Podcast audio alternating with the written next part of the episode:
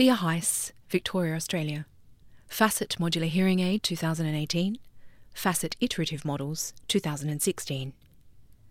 Leah Heiss is a designer who works at the nexus of design, health, and technology and is concerned with developing a human centered approach to health technologies. Her most recent work is Facet, the world's first modular self fit hearing aid, designed for Blamey Saunders Hears, a profit for purpose hearing aid company. In order to distinguish Facet from traditional hearing aids, Leah drew inspiration from the Mineralogy collection at Museums Victoria in Melbourne, Australia. The crystalline form seeks to shift stigma, to move hearing aids from disability to desirability. Facet also functions differently. The intuitive magnetic connector bypasses the need to change tiny batteries, an ongoing frustration for older people with arthritic fingers or vision impairment.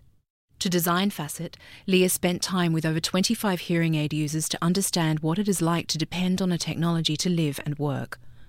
The design process was iterative, and Leah created over 200 3D printed models throughout development.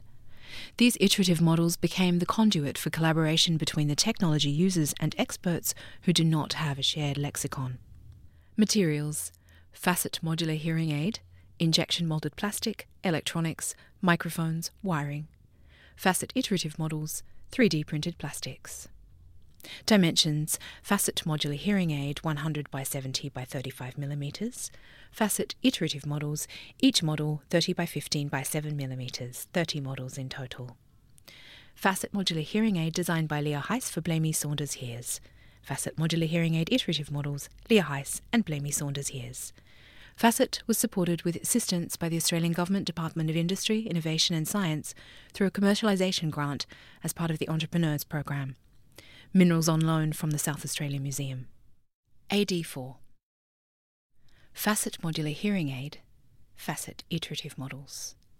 Artist Leah Heiss. This work is an installation consisting of a flatbed timber display cabinet with a glass top through which a series of objects can be viewed. In the centre, sitting on a small black raised block, is an oval shaped white box with a hinged lid resting open, like a jewellery case.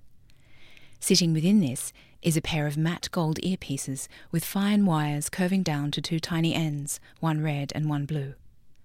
Nestled in the box beneath this are four additional gold pieces that look as if they are replacement fittings for the earpieces above.